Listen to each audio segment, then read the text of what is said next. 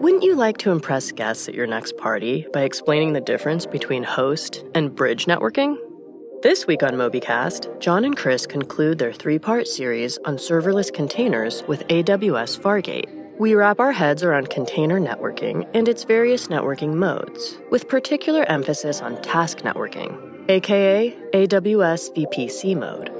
We finish by pulling together everything we learned over these three episodes to walk step by step through the migration of a container from EC2 to Fargate. After this episode, you'll be the life of the party. Welcome to MobyCast, a show about the techniques and technologies used by the best cloud native software teams. Each week, your hosts Jon Christensen and Chris Hickman pick a software concept and dive deep to figure it out.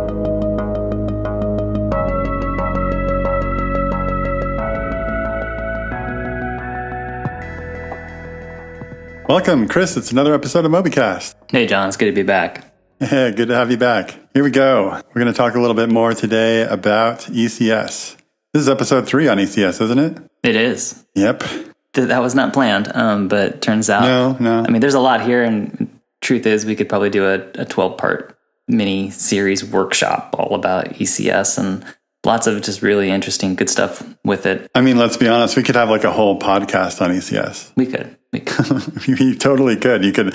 You could go through all the features and all the changes, and you could talk to different people about how they're using ECS, problems they're having with ECS. You could interview AWS developers about ECS. You could do whole on ECS podcast. Mm-hmm. Absolutely.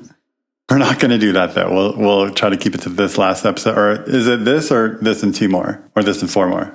Um, we're going to wrap up. Um, so th- okay. this this is a, a three part series on serverless containers with Fargate. Mm-hmm. Uh, we're also taking some detours here to some of the really important core key aspects of ECS, like uh, identity and access management. We're going to be talking about container networking.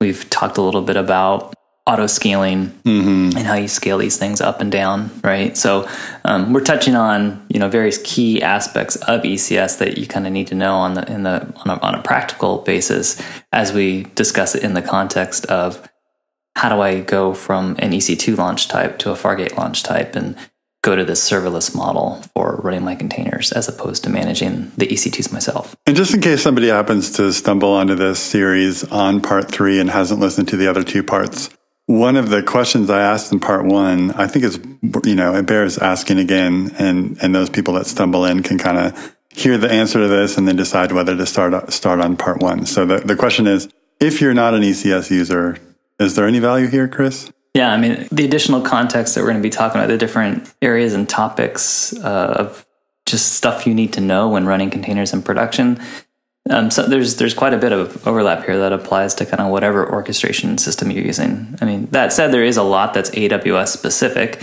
Mm-hmm. But there, but again, like I mean, when we talk about container networking and and just we're going to get into like what the bridge network mode is, um, and that kind of applies wherever you're running Docker, whether it's inside ECS or Kubernetes or on your own or however else it is. Um, so um, understanding kind of identity and access management too is the um, implementation of it is specific to AWS, but the concepts apply across the board, right? Yeah, I, I, can imagine it'd be useful for almost anyone too. Like even if you're in Azure and you're on Kubernetes or GCP on Kubernetes, like I kind of wish there was somebody doing exactly what we were doing on those so that I could listen to it and just kind of find out what I don't know about those other cloud engines and sort of do, do some comparison and uh, learn from that. So yeah, I can imagine people that are on those other clouds might might get something out of this too. Yep, absolutely. Cool. All right. So um, again, no pleasantries this week. No no weather discussion. No biking discussion. We're just going to jump right in um, because last week at the end we had to take a listener poll and decide whether we were going to extend this into three episodes, and listeners overwhelmingly said yes. Let's do it. So here we are, episode three. Can we jump in, Chris? Help the, us out. The, the, the responses were deafening. yes. So yeah, let's let's jump in. So um, just real quick recap. Um, last week we talked about we, we started going through this process of okay, how do you go from the EC2 launch type to the Fargate launch type with the with a container? And we said, hey, as part of that, let's let's kind of dive deep into two really important areas of ECS that are kind of kind of help inform us as we do that that migration. And one is identity and access management with ECS, and the various roles that are required by ECS itself as a service and, and other services, and then also really more important, just as important or uh, you know, very good, very important from a security posture is to use task-based IAM roles for our containers. So don't share a single identity for all containers running on our instances. Instead, we should narrow it down so that each specific service has an identity associated with it that has the minimal permissions that it needs to do whatever it is it needs to do. Um, and you do that on a service by service basis. So that was last week. Today, we're going to dive deep into container networking and kind of understand just at a, at least at the ECS level, like what's important there and what we need to know. And we're to, we're definitely going to be touching on some things that are probably not very common that maybe not a lot of people know about. And so it should be interesting. And then after that, we will wrap up by now going through these practical steps of okay, I have an existing container. It's it's on my EC2 launch type. I now want to get it running on the Fargate launch type. You know, what exactly do I have to do? Like, how how hard is that? What are the steps? And so we're just going to walk through the steps. Uh, that should be fun as well. Cool. All right. So with that, why don't we um, dive right into container networking? So Docker, whenever you run a container, you're going to be specifying a networking mode mm-hmm. for that container to use, right? And so there's and there's lots of different options here. Um, the default networking mode is bridge, but there's there's other options as well. So with ECS, we're going to specify that networking mode as part of our task definition. With ECS, we have four different values for this networking mode, right? Four different types. So one is none, right? So th- this is pretty straightforward. My favorite, right? personal favorite. yeah, really straightforward, pretty easy, right? there is no network, right? Um, so we have 100% coverage on that now, right? We, we can nail that. That's on exam question. We got it. We know everything we need to know about networking. Yes, yes. Right? Good. So the next one is bridge. And so we kind of talked about that. That's the, the default mode. And then two other ones host and then AWS VPC. And so we touched on AWS VPC last episode, and we're going to dive even even even deeper in it today. But let's talk about host first. And so what the host networking mode does is it bypasses Docker's built-in virtual networking and instead just maps straight from the container to the host that we're running on. So there's no proxy between us, um, and there's no difference between like container port versus host port, right? It's just they're all the, they're one and the same. It's basically just the host port. Okay. And so some implications of this, right, is that you're going to have port conflicts um, if you're not careful. Um, you're gonna you can't run multiple instantiations of the same task on a on a single instance um, when you have these these you know with these with the port mappings, right? So if I have a if I have a container that says I want to listen on port 80, you're only going to be able to spin up one of those mm-hmm. on that particular instance, right? Because it's now using the host port 80. Um, so no one, and not only that, like not not just additional copies of that particular container, but any other container that wants to listen to port 80.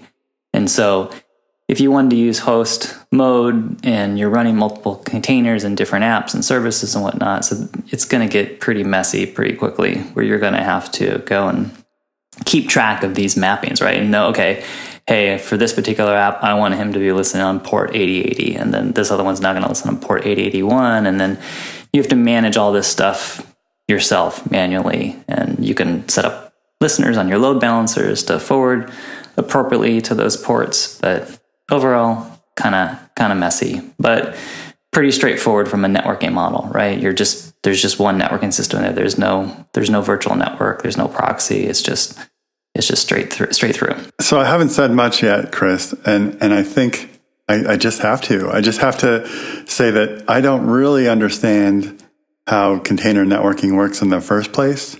So talking through these different types of networking isn't isn't creating an image in my mind. I'm like I, I get the words and they make sense and I know the rules that I could follow them, but I don't have a picture in my head of how this is all working in the first place. Because remember where we left off in the series on containers versus virtual machines is, is we got to a place where we had a real good understanding that a that a container is just a process that's running on the host operating system. And so already that's sort of like, well, wait, processes don't have their own network cards. So how is this happening where it ha- where it's able to do networking and bridge networking kind of makes sense. Like, okay, well, you're going to use the host network interface and you're just going to be on a port inside behind it, right? Like you're just like any other application. You're going to bind to a port. Yeah, I'm going to bind to port 7775. Um, okay, that makes sense to me. That's how networking works. Applications bind to ports, so I can do that. But once we get outside of that world, um, and we're not in that, you know, my favorite category, which is none, then I'm a little confused. Mm-hmm. Yeah, I mean, so maybe this, I mean this is a good time to talk about bridge network mode because um, okay. this might might shed some some light onto that. Okay. So so bridge again, this is the def- basically the default networking mode for just running Docker in general, and it's also the default mode when when you run your containers in ECS. And so what bridge does is it utilizes so Docker has a built-in virtual network service, and that runs inside each basically each container is is now using that. So think of it as a as a as a proxy. Just a, it's a network that's set up by the Docker daemon itself, right? That means that you're creating this. Um, you know, for lack of, of a better term, it's, it's the Docker network. And so containers on that instance, they're all connected to each other through this this bridge network.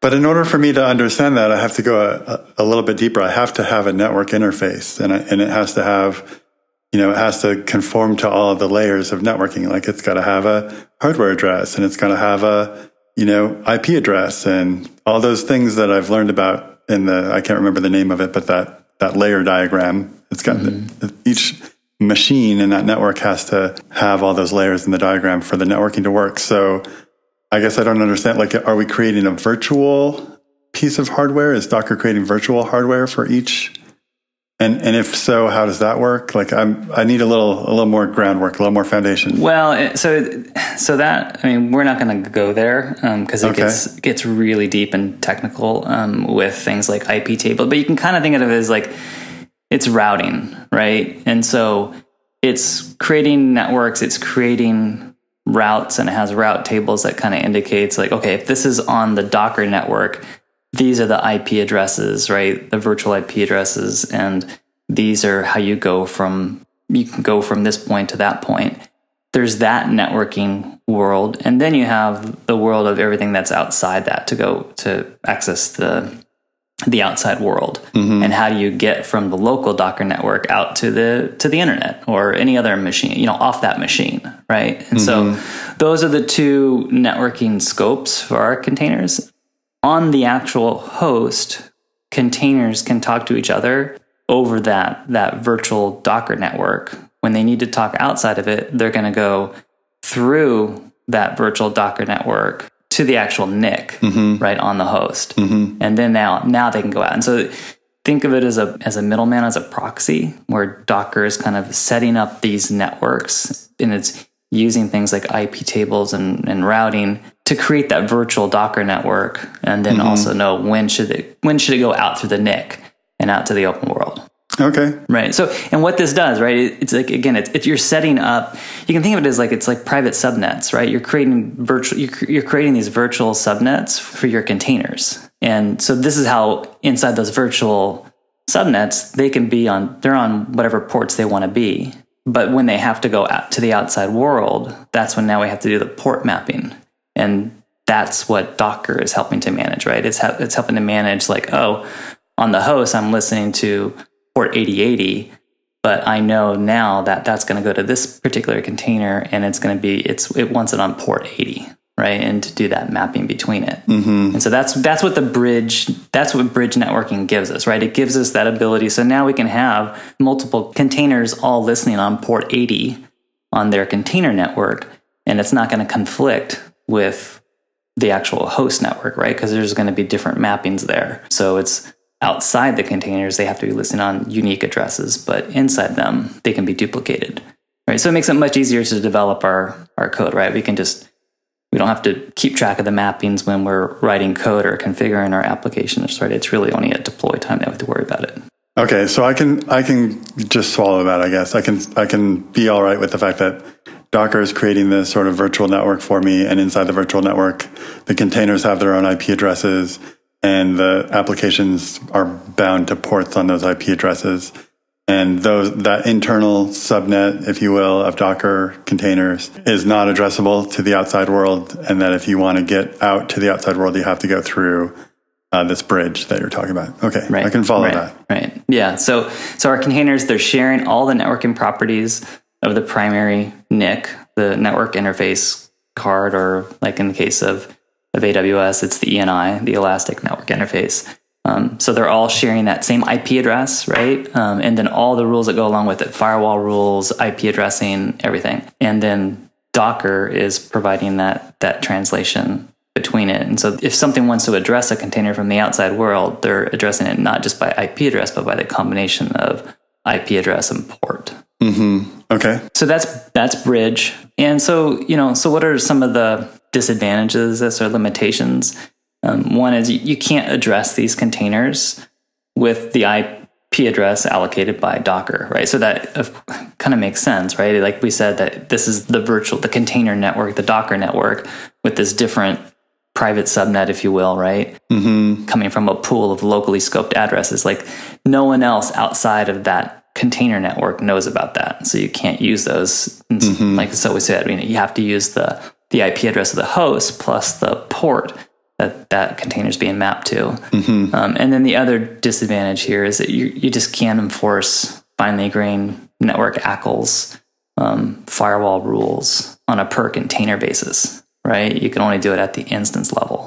okay. And that's kind of a, that's a big, pretty big limitation. And I would need to know an example of, of like a rule that you would want to do that you that you're like, ah, I can't because I'm using bridged networking. I need a use case. Do you, can you th- come up with a use case? Imagine you had um, you know a bunch of services and one of them was just really like this is your like um, it's like a really sensitive app it's, it's the admin app that um, maybe has access to like maybe financial data or something like that right I was But you- thinking about the Uber, the Uber app, the one that let admins see where everybody is. Yeah, sure. yeah.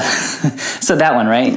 And so Yeah. may, may so but you have like a, a you know, you just want to have a cluster of of EC of EC2s and you have your you want to run it as an ECS service. And so it's going to get scheduled on one of these instances, right? You would like to lock that down and say, "You know what? I only want traffic from this particular other network or this this particular maybe even this just particular IP address or from this particular Yeah, yeah, subnet yeah. can only access that particular app, right? I want to lock it down, right? So it's not just I don't want to use just straight um, user auth and authorization. I also want to use some some networking rules as well to to really lock it down. And so with bridge networking, you just can't do that. The only way you could do it is you'd have to create multiple clusters, right? Right. So and then you could have cluster to cluster networking nightmares. Yeah. yeah. Okay, cool. So this is something you can't do with Bridge. So now we're going to talk about the fourth one, AWS AWS VPC mode, right? And so again, we, we kind of started talking about this um, last week with um, because of Fargate, because Fargate requires this networking mode. You can't run Fargate task with any other networking mode other than AWS VPC. And so what happens here is that the network interface card is being created on a per task basis instead of on a per instance basis Right. right? And so keep in mind AWS VPC, VPC mode, um, which is also known as task networking. This is you can use this both in the EC2 launch type as well as the Fargate launch type. Um, so it's not specific. It's on, It's not only available with Fargate. It's also with EC2. It's just keep in mind with Fargate, it's required. You have no other option. Versus on the with the EC2 launch type, you have all four of these options available to you. Okay. So, so with A- AWS VPC mode, each task gets its own ENI um, and consequently its own IP address.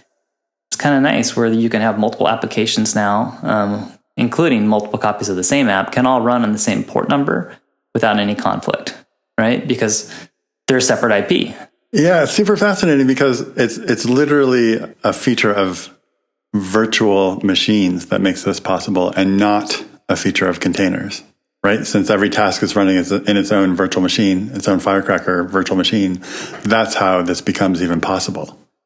Without that, this this stays impossible. Keep in mind we can do this with the EC2 launch type as well, which uh, I don't think that Oh. uh, right? I mean, so that, that's that's definitely not Firecracker.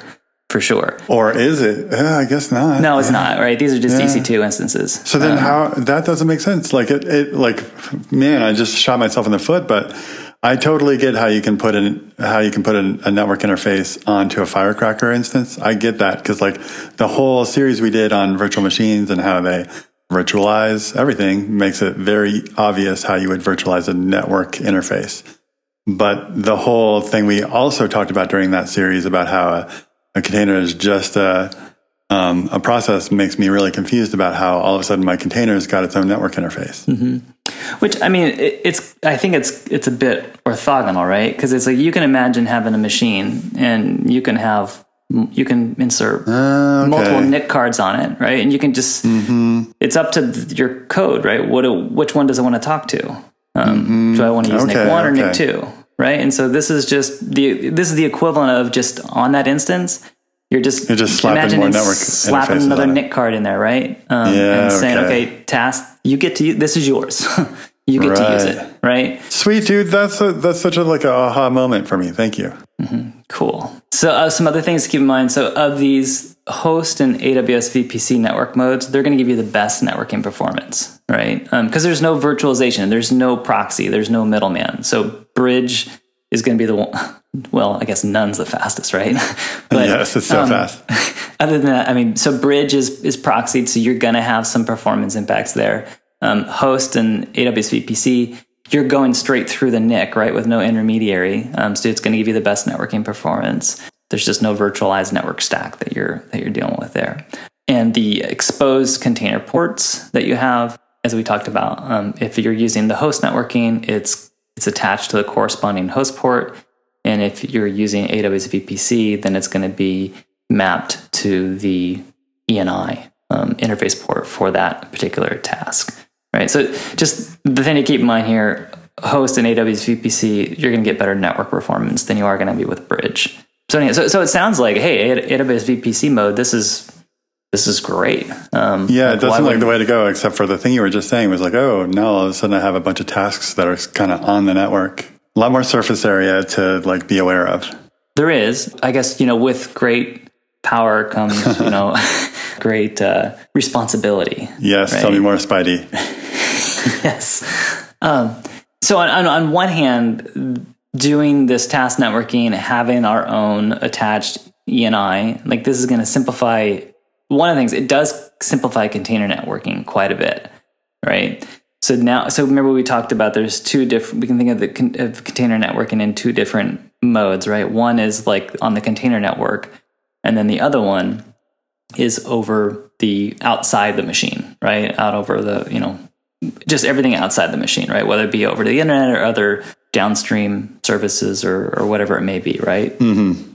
If we're talking to, um, uh, we want to talk to the container network, it's really easy because they all share a network namespace and you can communicate with them over localhost. Now, the, and this is again, this is at the task level, right? So this is a, this is for the situation like if you had um, a task with three containers defined in it, inside that task definition, right? Whatever your containers ports are listening to, they, those have to be unique, mm-hmm. right? Because they're all running on the same NIC, mm-hmm. and so they have to be on distinct IP addresses. Mm-hmm. Okay, that makes sense. But they all because they're all sharing the same NIC, they're basically this is all local host, right? For all those containers. So for all those three containers, they can all refer to each other by just localhost or 127.0.0.1 and then whatever port number they're on. So it makes it pretty straightforward and easy for them to all talk to each other, mm-hmm. right? Um, you don't have to set up like, um, you know, your own custom namespaces or um, DNS or anything like that, right? You can just, so it makes it very easy for containers within a task to talk to each other. Right. Let's see the some some other nice things with with task networking. Again, it's because you're now you have this dedicated ENI to your task that lights up things like now we can do like VPC flow logs on a per task basis. So we can see exactly the traffic at that at the task level. And that's going to help us perhaps maybe you know troubleshoot problems a lot easier than it would be if we were going on, you know using bridge networking where we had 10 different services all sharing the same ENI. So um, what what would you what kind of problem would you troubleshoot with a VPC flow log? Um, this like if you have like a maybe it's it's a security group problem where um, you just can't a particular port's not open and you just you don't understand like why like why why is this thing timing out um, mm-hmm. flow logs might might be able to show you there what's going on because um, you're going to see deny actions in those flow logs as well kind of like the um, kind of basic networking um, like hey do i have connect- connectivity to this um, what are you know is it is it a firewall that's blocking it um, those kinds of things so they they're not you know full disclosure vpc flow logs is not a fun place to be mm-hmm. you know if you if you've ever looked i mean they're literally just it's it's it's basically all the header information with your packets right so mm-hmm. it's not mm-hmm. gonna you can't actually look at the packets, you're just going to see things like, okay, what was the source? What was the destination? What was it trying to do? And what was the result? No, um, but I can kind of see what you're thing. saying. It's like if you have task level networking, then VPC flow logs might actually tell you something useful. Whereas if you don't, then you might not even bother ever cracking those yep. things open. Like, why bother? Yep. It's just a bunch of noise.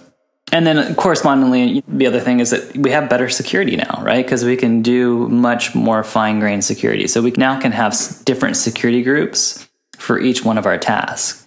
And so this can lights up the the scenario we, we talked about before, where it's like if you want to be able to lock down a particular task to, you know, really restrict the ingress traffic to it, um, well, you have a security group just for that ENI that's associated to that task, and you can lock it down as much as you want. And so we have now that fine grained security control over it. So pretty pretty big benefit. All right so the limitations right like where, where's the downside to this and so the downside is just it's it's all about networking density right like you can only attach a certain number of enis to an instance okay yeah that's that was that was one thing that we were just talking about that was my aha moment like oh how are all these containers getting their own eni and you're like yeah you just slap them on the instances oh got it in the fargate world like we don't have this problem right because it's AWS's problem. They have to go figure out how to do it. Mm-hmm. Um, so we don't have to worry about it there. If we are in the EC2 launch group world, well, we do have to, to worry about it. So by default, it, this is gonna it's gonna depend on the type of instance you're running, how many ENIs can be attached to it. It's a fairly small number of ENIs that can be attached to an instance. So, for example, a C5 large EC2, you can have up to three ENIs attached to it. Okay. Okay. So that's one is for the primary. So that EC2 has to have its primary um, ENI, which leaves two ENIs for task networking. So that means, you know, on a standard C5 large EC2, you can only run two tasks using AWS VPC mode. Huh. I, am sitting here in my mind. This is what's going on in my head. I'm like, ooh, so you can make a task that all it does is a single XOR, and then you could say that you want 100,000 of them and you want that you want to do task, you know, like task level networking and then be like, all right, AWS, figure out how to deal with this. and, and, like now they've got to give out so many IP addresses for just doing your little XORs. Mm-hmm. Like, like, you know, a task that basically does nothing. Mm-hmm. Um, yeah, that, that, would be a hard problem. Mm-hmm. Yeah. And so, I mean, as Fargate, that's what they have to do, right? Yeah. So like they're, you know, every Fargate task they are allocated an, e, an ENI for that and wiring it all up. So for however many tasks you run, that's how many ENIs they're creating for you. And keep in mind, those ENIs are being created inside your VPC on your subnets, and they are taking up IP addresses mm-hmm. of your address space, right? So be careful. if you go spin up too many of them, you'll find out, okay, I'm out of I, don't have any more IP addresses. Okay. And I'm all, they're all gone. Right. Huh. So some, something to keep in mind there. Wow. So yeah, I mean, this is a little bit of a bummer, right? This with this this ENI density type thing, it doesn't make it sounds like it's not very useful with with ECS, right? Because we're typically running, you know, ten task, um, twenty task on mm-hmm. a on a, on, a, on an EC2. Mm-hmm. Um, so how does that work? So AWS has addressed this. Um, this is kind of one of the the recent advancements over the last year or so and that is um, you can now increase your ENI density through something called trunking. So v- VPC trunking, it's a networking feature that they offer that basically increases the number of ENIs that you can attach to your EC2s.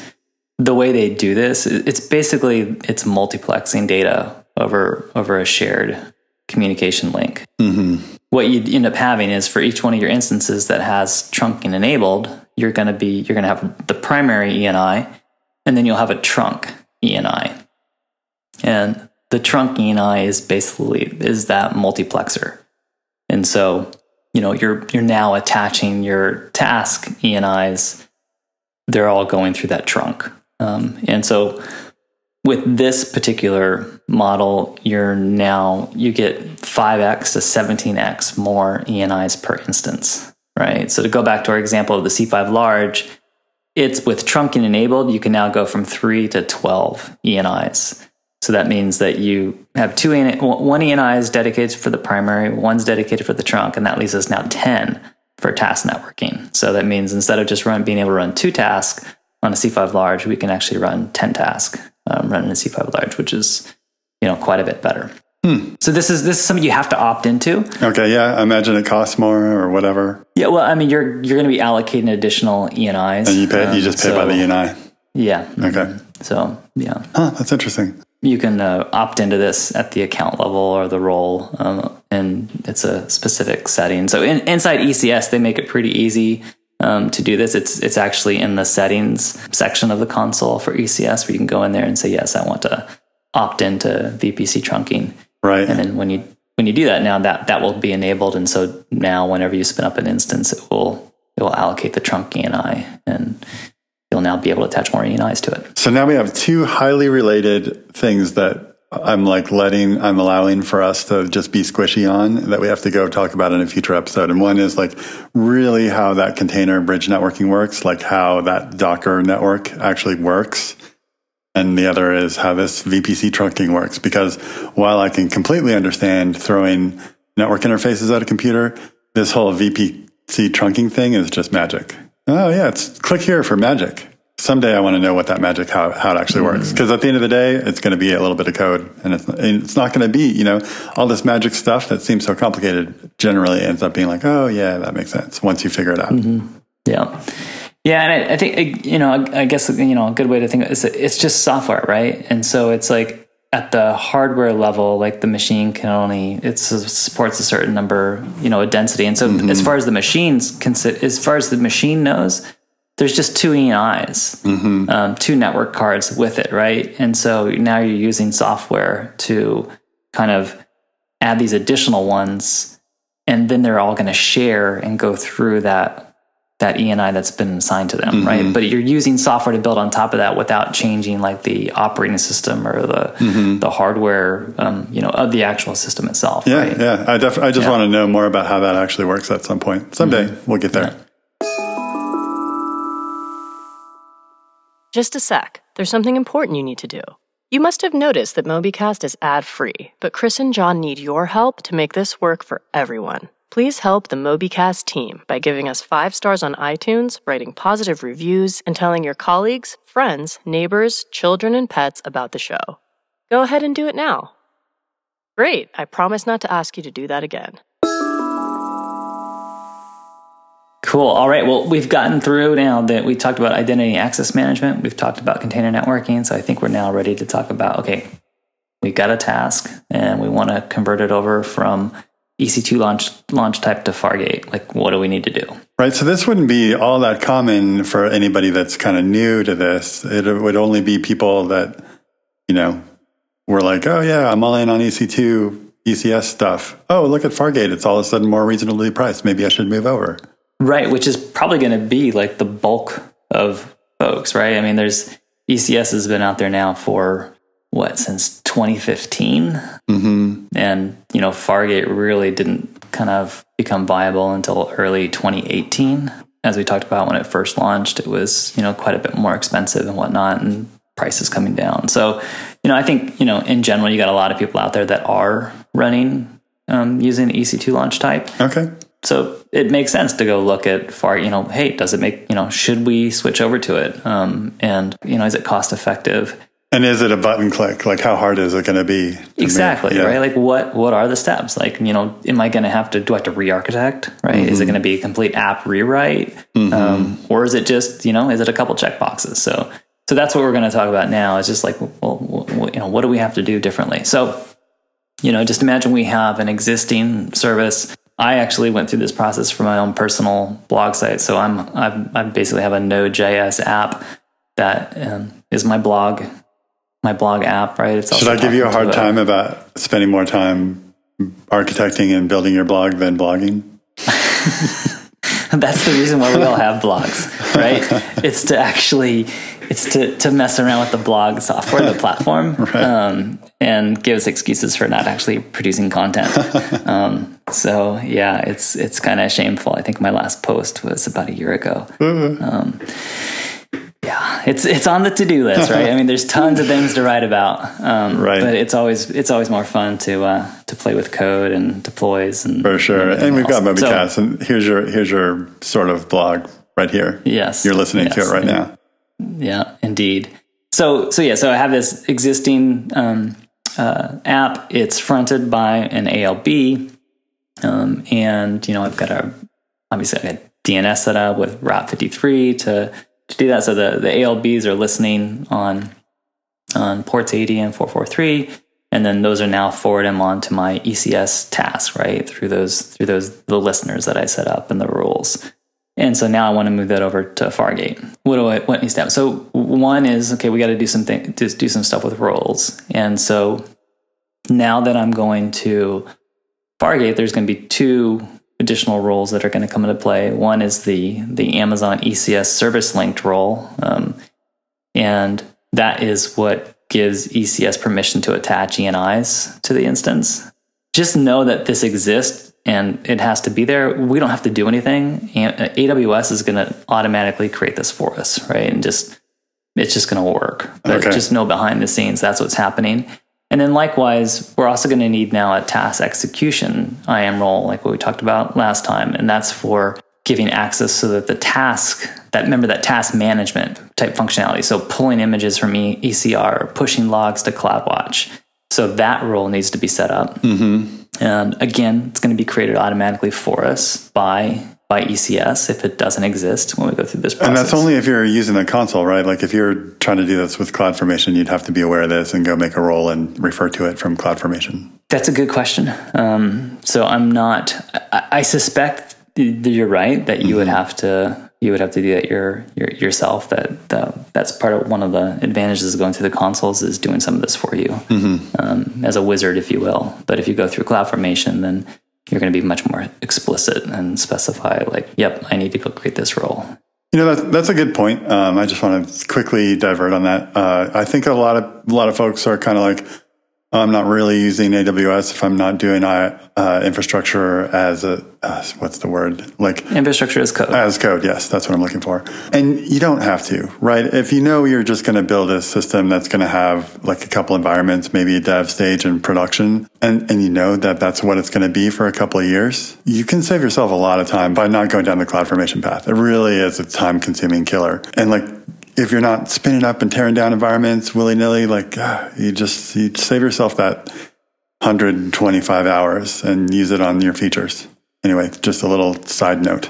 Yeah, I mean, it's definitely one of those things where it boils down to just how many people are involved and, yep. um, you know, uh, just how much flexibility you want and how much of a down payment you want to, how much of an investment you want to make in doing that. Right. So, learning how to do information, you know, infrastructure as code, whatever platform you use, whether it be CloudFormation or CDK or um, Terraform, there's a big learning curve there, and it's an ongoing learning curve as well. Yeah. Um, so yeah, so it's it's it's pretty sophisticated, and it's going to require a lot of time and resources, and you know, think of it as a whole nother software project um, for all intents and Mm-hmm. I think purposes. that's the right? best point. Think of it as another additional software project uh, as opposed to like, oh yeah, it's just the edges of the thing that the main thing that I'm working on. Yeah. Yeah, indeed. Cool. So so we have those those two two roles. Um, again, they're going to be created for us automatically. So just be aware of them. Um, and then the other thing we're going to do now is we're going to create a task based IAM role for our task. So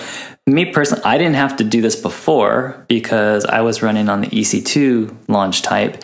and I was being lazy and I was just using the EC, ECS instance role, right? So I was sharing that one role for all of my containers. Turns out the only thing running on my my um, EC2 is just this one service, so it's it, not that big of a deal. But that's what I was I, I was I was sharing, I was reusing that that role for any kind of programmatic access that my app needs. And so my app does need um, AWS access to things like um, S3 and KMS. And when we run in Fargate, we no longer have an ECS instance role, right? Because we're not running on our instance anymore. So that just doesn't exist. So I have to create this task based IAM, and it's pretty pretty straightforward, pretty easy. So um, first, I need to go create an IAM policy that's going to give the minimal privileges needed by my task. Um, and remember, we talked about there's two types of two categories of policies. There's the AWS managed, and so that's like that that catalog of just a bunch of different pre-made policies for various different services, giving things like, oh, I want I want full S3 access, or I want read-only S3 access. Um, you know, for all the different various. So there's like over 500 of these managed AWS policies, and chances Right. are one of those is gonna, gonna one or more of those is gonna fit the bill for you. Yep. Or you you can have a customer managed policy, Mm-hmm. right? And so for me, um, I'm I'm gonna go with a with a customer managed policy because I need KMS, um, and there's no KMS managed policy that kind of fits the bill here for this. So what I'm gonna do is um, I just go to IAM and policies. I'm going to go ahead and click on the create policy, create policy button there. And then I'm just going to slap in my JSON for my policy, right? My policy is going to be really straightforward. So it's just going to be, you know, it's going to be an allow um, effect. There's going to be two actions that it's going to allow. One's going to be S3 get object. And so that's so that I can go read something from a bucket, a file from a bucket. And then the other thing I'm going to, the other action I'm going to allow is KMS decrypt Okay.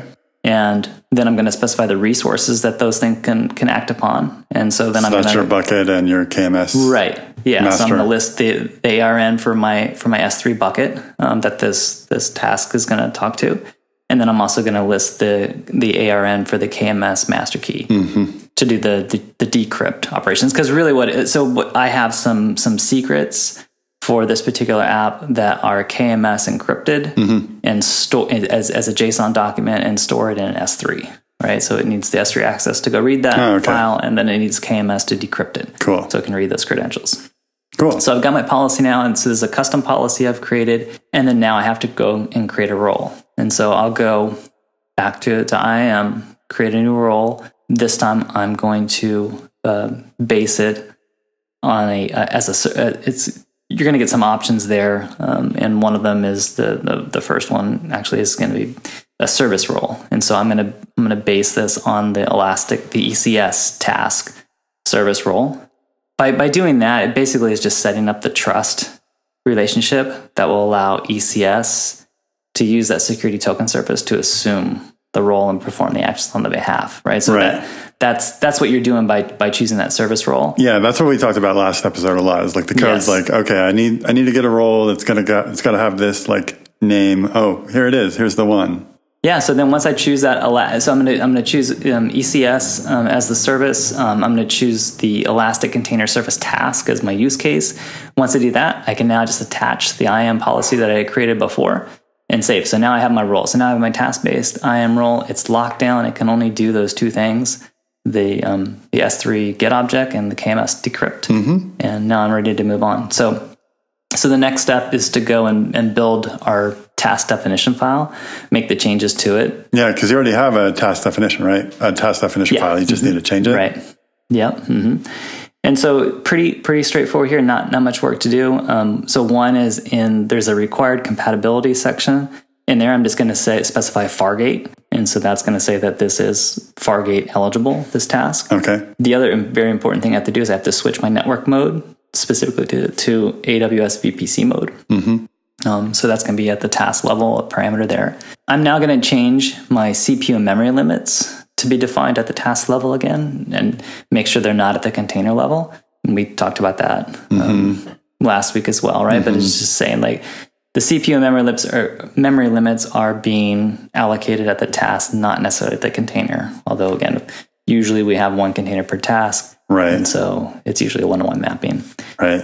Also, just a quick interruption. Hey, Gus. Just want to say hey to Gus. Everybody knows about Gus. He's our third, He's, third he's member. not he's not even close by either.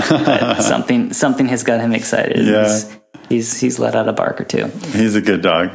So, uh, two other very important things that we're going to do in our task definition are specify these roles that we talked about. So, one is we need to specify the task execution IAM role. So, that's that execution role ARN.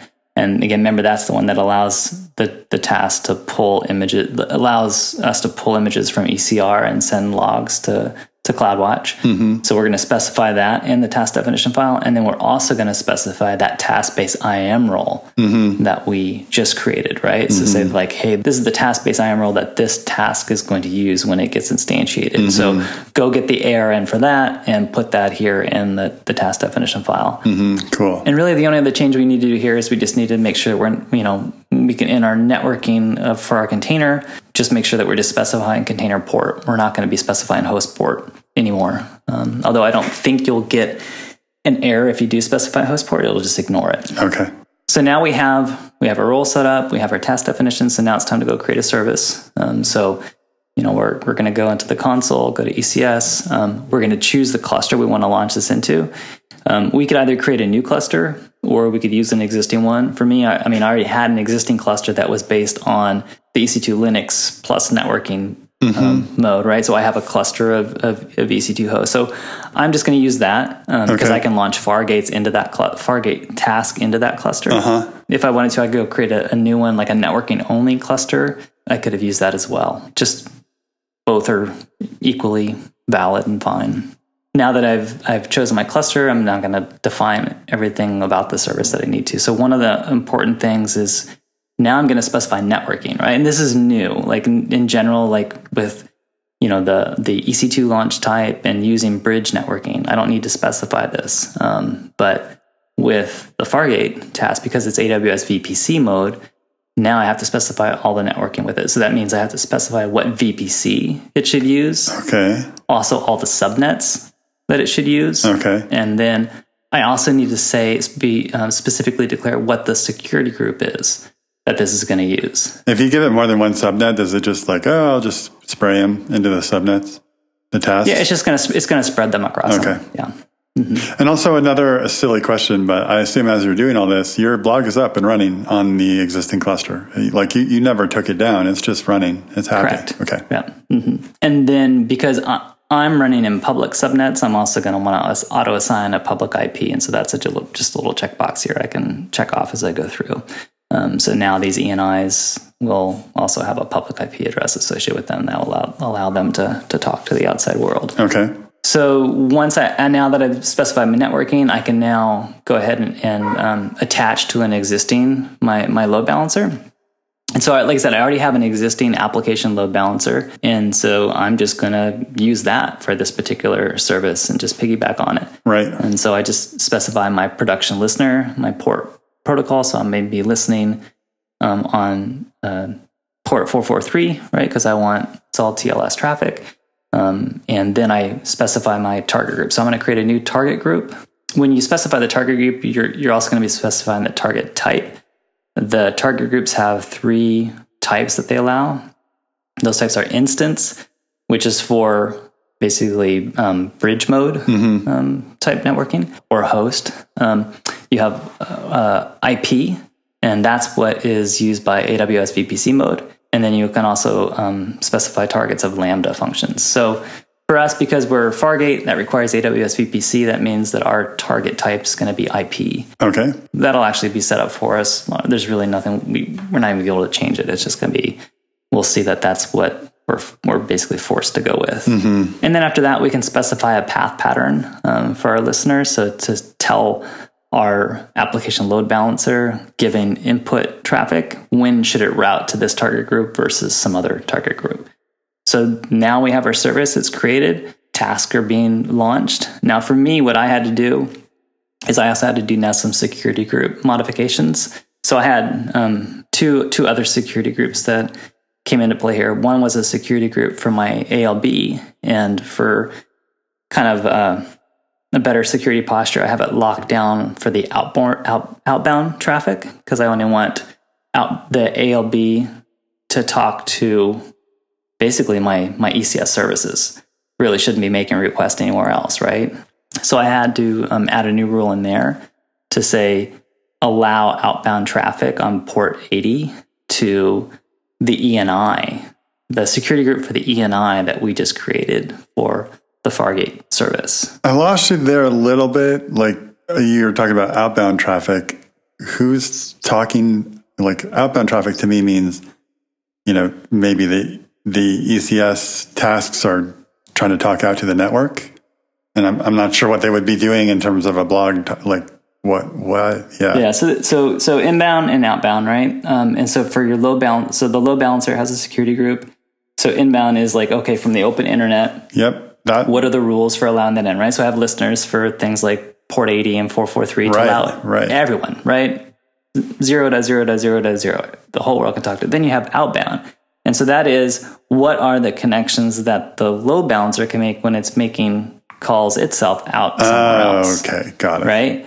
So I'm going to lock it down and say, load balancer, I only want you to be able to talk to my ECS services. So I'm, I don't want to, I'm not going to make it 0.0.0.0. Instead, I'm going to have a, a rule set up that says, oh, for if you want to, if it's port 80 that it's talking to my, my Fargate service on, I'm going to say, I'm going to create a rule that allows outbound port 80, but the destination is going to be the security group for that ENI. Okay, right? got it. So just lock, it's just you know locking it down. Mm-hmm, mm-hmm. Yeah, makes sense. And then likewise, um, I had a, a, similar rule to set up on my RDS instance. So my RDS instance, I'm only allowing inbound access from the security groups of my ECS services. Okay. And so so now I specified I, I added an inbound rule for my RDS security group to allow traffic from the security group of the ENI as well. Okay. Right. So that now allows my my task to now go make to attach and, and make calls and to to my Postgres database. Mm-hmm. Okay, that makes sense. Yeah. And so that's basically it, right? Um, at that, what I did, I kept my site. I didn't touch my my main site. Um, I this is spinning up a new instance of my site, and now I have this running under a like um, a different TLD, right? So it's it's beta beta.chrissick.com um, instead of like you know blog dot, dot or whatever. Um, okay. So that way I could test it and say, okay, yeah, this is what's. I, or I could have just switched it over too, right? right. I could have just changed DNS, um, or I could have, um, since I was using the same ALB, I could just remove. I could change my routing rules to just say route to the Fargate task yep. instead of route to both target groups. Yep. So it's whatever you want. I I knew I was I was just using this as an exercise. I wasn't going to stay with Fargate. I just created a separate thing for it and really easy to do with things like host based routing on my ALB and really quickly add a, a new Route 53 record. You're um, so funny. That's so funny. I knew I wasn't going to stay with Fargate. I'm a single speed bike rider. yeah. Like you took all the effort to get switch over to Fargate, but you're like, no, I still need to be able to touch yeah. those machines. Yeah, indeed. All right. Um, and it just really quickly just to follow. So one other thing would be okay logs. Um, and what do we what do we do there? So like we talked about um, Fargate. It only supports the AWS logs driver. It also supports Splunk. So if you're using Splunk, you're in business. Otherwise, it's CloudWatch logs. And so that means that we have some extra work now if we want to use like a third party service like Sumo or Loggly or, or whatever it may be, right? one of the things I had to do is I had to change my code to, I was redirecting standard out, standard error to a file mm. um, so that I could easily see it on the, the host itself. Mm-hmm. Um, and so I had to change that for this to, to not trap that anymore. Mm-hmm. Um, so let just standard out and standard error just, just be emitted so that Docker would grab it right. through the AWS logs driver and right. then it would be shipped over to, to CloudWatch. So once that happens, you now have your logs in CloudWatch, and then it's basically an exercise for the reader to go figure out how to get those CloudWatch logs into whatever other system you want to do. And there's many ways of doing that. It could be, you know, you could have a Lambda function that subscribes to the CloudWatch log group that as as these logs are are created, it sees that, it gets notified, it runs and it can reformat and then send them over to the, wherever it needs to go. You can use things like Kinesis, and uh, you know, there's there's other techniques as well. Please tell me that that you didn't remember to do that at first, and that you, and that things weren't working, and you're like, "Where's my logs?" And then you flipped over your desk. yeah, that's what Chris did. He flipped over his desk. Yeah, yeah. That that that's how I roll. Yeah, pretty pretty common. Anger management is pretty much an issue here. Um, no, I mean, I, I knew what I was giving up. I mean, this is one of the reasons why Fargate has been, um, uh, you know, just one of those. I knew there was going to be work involved um, just because of the logging thing. Right. I'm not a big fan of CloudWatch logs. It's getting better with CloudWatch log insights, um, but it's still it's not Sumo. Mm-hmm. I, I love I love me some Sumo Logic. Sumo, if you're listening, sponsor. yeah, there we go. Yeah. um, we will give you some love. So that's been one of the things. I just know that there's going to be extra work there in order to get that integration um, that I need. So cool, cool. Well, how awesome! Um, I think we got through it we did it. ECS I think in a did. bag, three episodes, yeah. no problem. And you know, we I think you did a write up a little while back where it was like, here's how to do an ECS installation with EC2, and you had it in like a you know bullet point form, and I followed it, and we did it with a client, and it was like, oh, that is so valuable. Those bullet points, like, how much would somebody pay to just get their hands on this? And here it is for mm-hmm. free in MobyCast. Yes. All right. And hopefully even a little bit entertaining as well, right? So, well, thanks very much. And I'm on vacation next week, but MobyCast will keep rolling. So, uh, all right. I will talk to you in a couple weeks, Chris. All right. Enjoy. Bye. Bye.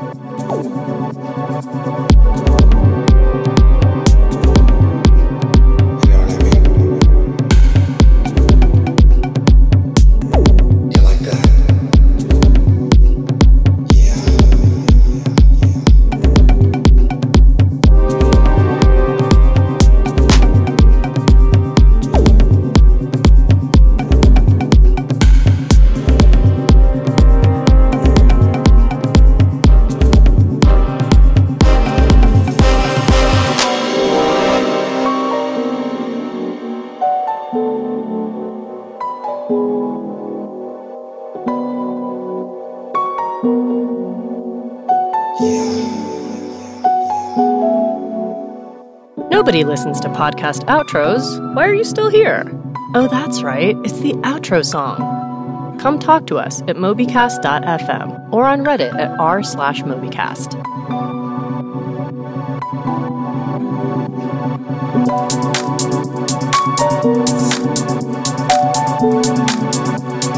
Yeah.